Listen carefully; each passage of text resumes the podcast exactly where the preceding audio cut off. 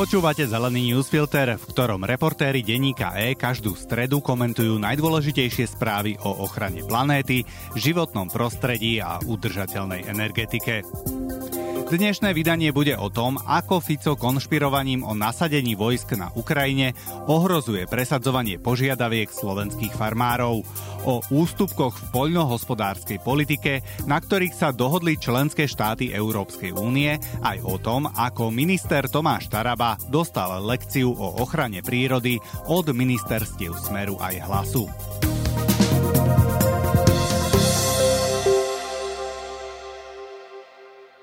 Mnohí slovenskí farmári by bez Európskej únie a dotácií, ktoré vďaka nej dostávajú, neprežili.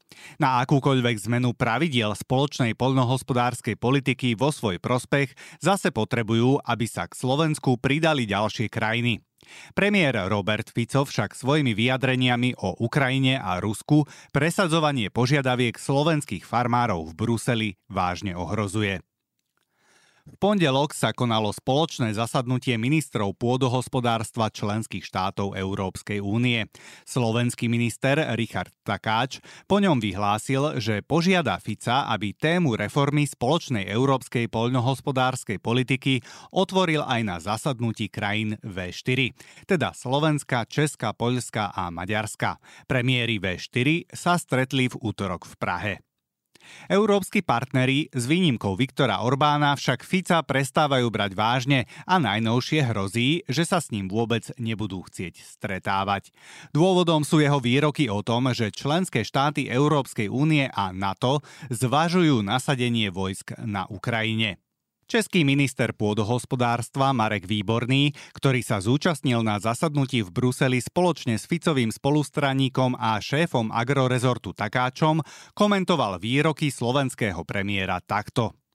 Pre mňa sú to úplne šokujúce výroky, odpudivé, kolaborantské. Mrzí ma, že Slováci niečo podobné musia zažívať. Je to hanba zo strany slovenského premiéra, že vôbec niečo také povie. Český premiér Petr Fiala bol pod veľkým tlakom, aby Ficovú pozvánku na rokovanie V4 do Prahy zrušil. Nakoniec však oznámil, že to neurobí a stretnutie sa uskutoční podľa plánu, aj keď nie je nadšený, že sa musí stretávať s Ficom a s Orbánom. Diskutovať a viesť dialog musíme, niekto to robiť musí, povedal. Otázne je, dokedy budú mať český a poľský premiér s Ficom trpezlivosť. Polsko je pritom spomedzi východoeurópskych krajín najdôležitejším spojencom v otázkach európskej poľnohospodárskej politiky. Toto vydanie zeleného newsfiltra má 1480 slov a pripravili ho pre vás Tomáš Grečko, Alžbeta Kyselicová a Bianka Mária Bálintová. Farmári by mali mať menej práce s vypisovaním excelovských tabuliek a zjednodušiť sa majú aj podmienky na získanie dotácií. Dohodli sa ministri pôdohospodárstva členských štátov Európskej únie v Bruseli. Rozpracovať toto zadanie má teraz Európska komisia. Tá už začiatkom februára upustila napríklad od návrhu na razantné zníženie používania pesticídov. To, ako sa budú nové podmienky uplatňovať na Slovensku, však závisí od ministerstva pôdohospodárstva, ktoré vedie nominant Smeru Richard Takáč. Ten sa minulý týždeň pridal k protestujúcim farmárom v Nových zámkoch, napriek tomu, že jeho rezort je za mnohé ich problémy zodpovedný. Slovenskí farmári majú štyri požiadavky. Nechcú ekologickejšie postupy, prekáža im priveľa byrokracie, dovozy poľnohospodárskych produktov z tretich krajín a pomalé vyplácanie dotácií. Čo prinieslo stretnutie agroministrov?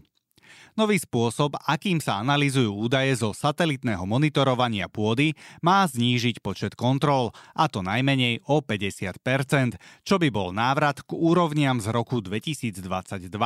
Výhodou tohto opatrenia je, že by mohlo byť zavedené relatívne rýchlo, no český minister pôdohospodárstva povedal, že počet kontrol je potrebné znížiť ešte viac.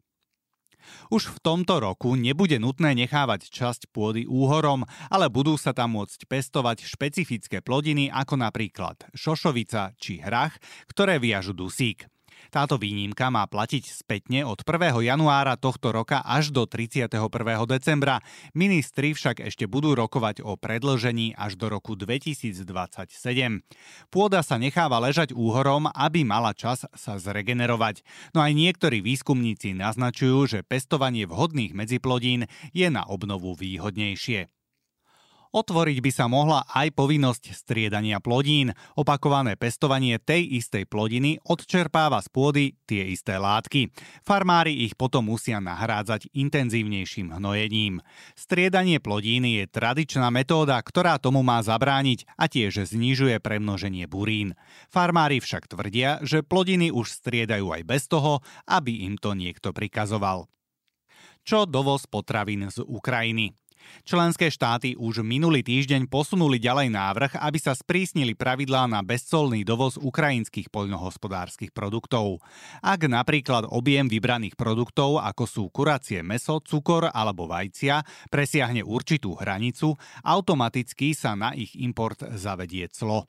Okrem toho bude môcť ktorákoľvek členská krajina požiadať o ochranu svojho trhu Európsku komisiu. Tá bude môcť príjmať aj okamžité dočasné opatrenia bez toho, aby sa k tomu museli schádzať ministri v Bruseli. Tieto zmeny sú súčasťou širšieho balíka, ktorý má predložiť výnimku na clá pri dovoze ukrajinských výrobkov. Premiér Robert Fico slovenským zástupcom v Bruseli nariadil, aby za ne nehlasovali. Na zablokovanie by však potrebovala viac spojencov. Čo dovoz z iných tretích krajín? Otázkou obmedzenia dovozov agropotravinárskych produktov, ktoré nepodliehajú rovnakým environmentálnym pravidlám ako v Európskej únii, sa ministri širšie nezaoberali. Táto téma nie je na stole z dvoch dôvodov. Prvý, nie je celkom jasné, kto a ako by mal dodržiavanie ekologických štandardov mimo Európskej únie kontrolovať. A druhý, zavádzanie obmedzení na dovoz by mohlo spustiť odvetné opatrenia. Export z únie je pritom vyšší než import. Na slovenský trh by takéto opatrenie nemalo okamžitý efekt. Agroprodukty z tretich krajín okrem Ukrajiny tvorili v roku 2022 ani nie 3% dovážaných potravín, ukazujú dáta Eurostatu. No iné európske krajiny z nich importujú oveľa viac, najmä základných komodít, z ktorých sa potom v Európskej únie vyrábajú potraviny, ktoré sa predávajú aj v slovenských obchodoch. Taraba dostala lekciu o ochrane prírody od ministerstiev Smeru aj Hlasu. Minister životného prostredia Tomáš Taraba chcel rýchlou aktualizáciou tzv. koncepcie vodnej politiky vrátiť do hry možnosť výstavby vodného diela Slatinka aj prečerpávacej vodnej elektrárne Ipel či vodárenskej nádrže Tichý potok. Pri Slatinke si pomáhal vymysleným argumentom, že ju treba na chladenie jadrovej elektrárne v Mochovciach. Ešte aj firma, ktorá elektráreň prevádzkuje, povedala, že vody je dosť aj bez Slatinky. Koncepciu však stihli za pár dní skritizovať ešte aj ministerstvá, ktoré vedú nominanti z koaličného smeru a hlasu. Niektoré ich pripomienky sa nedajú nazvať inak ako tvrdá lekcia v ochrane životného prostredia čo kritizujú na Tarabovej aktualizácii jednotlivé ministerstva a úrady. Ministerstvo pôdohospodárstva upozorňuje, že územie navrhovaného vodného diela Slatinka je súčasťou sústavy chránených území Natura 2000 a jeho prípadná realizácia by bola porušením európskej a národnej legislatívy. Ďalej paradoxne vysvetľuje životnému prostrediu, aké stromy a živočíchy sú na území chránené.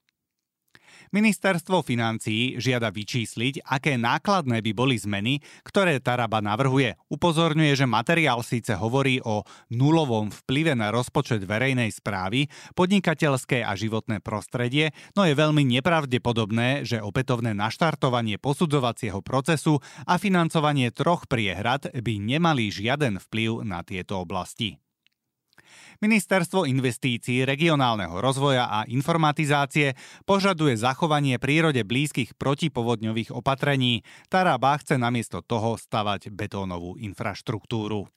Úrad vlády nesúhlasí s vyčerknutím zákona o krajnom plánovaní, ktorý má predložiť rezort životného prostredia. Jeho prijatie je totiž nevyhnutným predpokladom splnenia milníka v piatej platbe z plánu obnovy. A najvyšší kontrolný úrad žiada materiál stiahnuť ako celok. Pripomína, že financovanie niektorých milníkov súčasnej koncepcie vodnej politiky je naviazané na plán obnovy a jeho zmenou môže byť ohrozené čerpanie financií z fondov Európskej únie. Prípadná zmena milníkov musí byť odkonzultovaná a schválená Európskou komisiou. Na doteraz platnej koncepcii pritom pracovalo približne 250 odborníkov a odborníčok. Kvôli skrátenému pripomienkovému konaniu k Tarabovej aktualizácii sa k nej mohla odborná aj laická verejnosť vyjadriť len 8 kalendárnych dní namiesto 10 pracovných. Ministerstvo teraz musí pripomienky zapracovať alebo k ním zvolať tzv. rozporové konania. Všetko ďalšie z uplynulých 7 dní, o čom by ste mali vedieť. Nemecko dovolí ťažkému priemyslu ukladať uhlík pod zem. Nemecko je jednou z prvých krajín v Európskej únii, ktorá plánuje systematicky podporovať kontroverznú metódu ukladania uhlíka do zeme technológiou Carbon Capture and Storage, v skratke CCS. O čo ide? Systémy CCS zachytávajú oxid uhličitý už v komínoch fabrík alebo spalovní a ukladajú ho pod zem. Technológia sa však vo veľkom stále neosvedčila. Európska komisia spustila v roku 2009 program na podporu 8 projektov na zachytávanie uhlíka v hodnote 1 miliardy eur. Ani jeden vtedy neúspel. Zástancovia CCS však tvrdia, že odvtedy sa systémy zlepšili. Druhá výhrada smeruje k tomu, že ak budú fosílne firmy tvrdiť, že oxid uhličitý je možné uložiť, prestanú sa snažiť v prvom rade ho menej vypúšťať. Nemecko plánuje exportovať uhlík do Norska, chce ho skladovať aj pod morom, pričom otvorí prieskum potenciálnych úložisk v Severnom a Baltskom mori. Skladovanie uhlíka na pevnine zostane zakázané, ak spolkové krajiny vyslovene nepožiadajú o výnimku. Nemecko chce byť klimaticky neutrálne o 5 rokov skôr než zvyšok Európskej únie, teda v roku 2045. To je podľa ministra hospodárstva Roberta Habeka bez zachytávania uhlíka nemožné. Enviro Resort vyhlásil medzinárodný tender na likvidáciu nebezpečného odpadu z Chemka Strážske. Ministerstvo životného prostredia pokračuje v projekte postupnej likvidácie envirozáťaže v bývalej najväčšej chemičke na Zemplíne, ktorý pripravili ešte exministri Jan Budaj a Milan Chrenko. Vo vestníku Európskej únie zverejnilo zákazku na zneškodnenie prvých 17 kontajnerov s nebezpečnými PCB látkami. Užšia súťaž je vyhlásená pre neobmedzený počet dodávateľov a toxické látky by mali byť zneškodnené do 12 mesiacov od uzavretia zmluvy. V ďalšej fáze by sa malo zlikvidovať ďalších 5000 sudov. Bývalá úradnícka vláda počítala s tým, že v tomto a budúcom roku pôjde na odstraňovanie envirozáťaže 6 miliónov eur. Online predajca módy Zalando prestane používať zavádzajúce etikety o udržateľnosti. Po dialógu s Európskou komisiou predajca textilu Zalando oznámil, že nebude používať na svojich etiketách symboly ako stromy alebo listy a prepracuje tvrdenia o udržateľnosti na svojich webových stránkach. Najväčší internetový predajca módy v Európe používal ekologické nálepky aj vtedy, keď splňali iba jedno z mnohých kritérií udržateľnosti. Napadnutie nákladnej lode v Červenom mori spôsobilo ekologickú katastrofu. Z nákladnej lode, poškodenej jemenskými rebelmi, unikla ropa, ktorá vytvorila v úžine Bab al-Mandab medzi Jemenom a africkým pobrežím takmer 30-kilometrovú škvrnu. Na palube lode je navyše 41 tisíc tón hnojív, ktoré by mohli uniknúť do Červeného mora. Regionálne veliteľstvo americkej armády hovorí o ekologickej katastrofe. Letecké sedačky vyrábajú z kaktusovej kože a odpadových materiálov. Nemecká spoločnosť Recaro Aircraft Seating minulý týždeň na leteckom veľtrhu v Singapure predviedla sedačky ekonomickej triedy, ktoré vyrába z kaktusovej kože a nevyužívaných rybárskych sietí. Sedačky obsahujú 80% recyklovaných materiálov, vrátane peny zo starých madracov. Opierky rúk sú z dreva a korkovej zmesi. Sériovo vyrábať by sa mali od tohto najneskôr budúceho roku.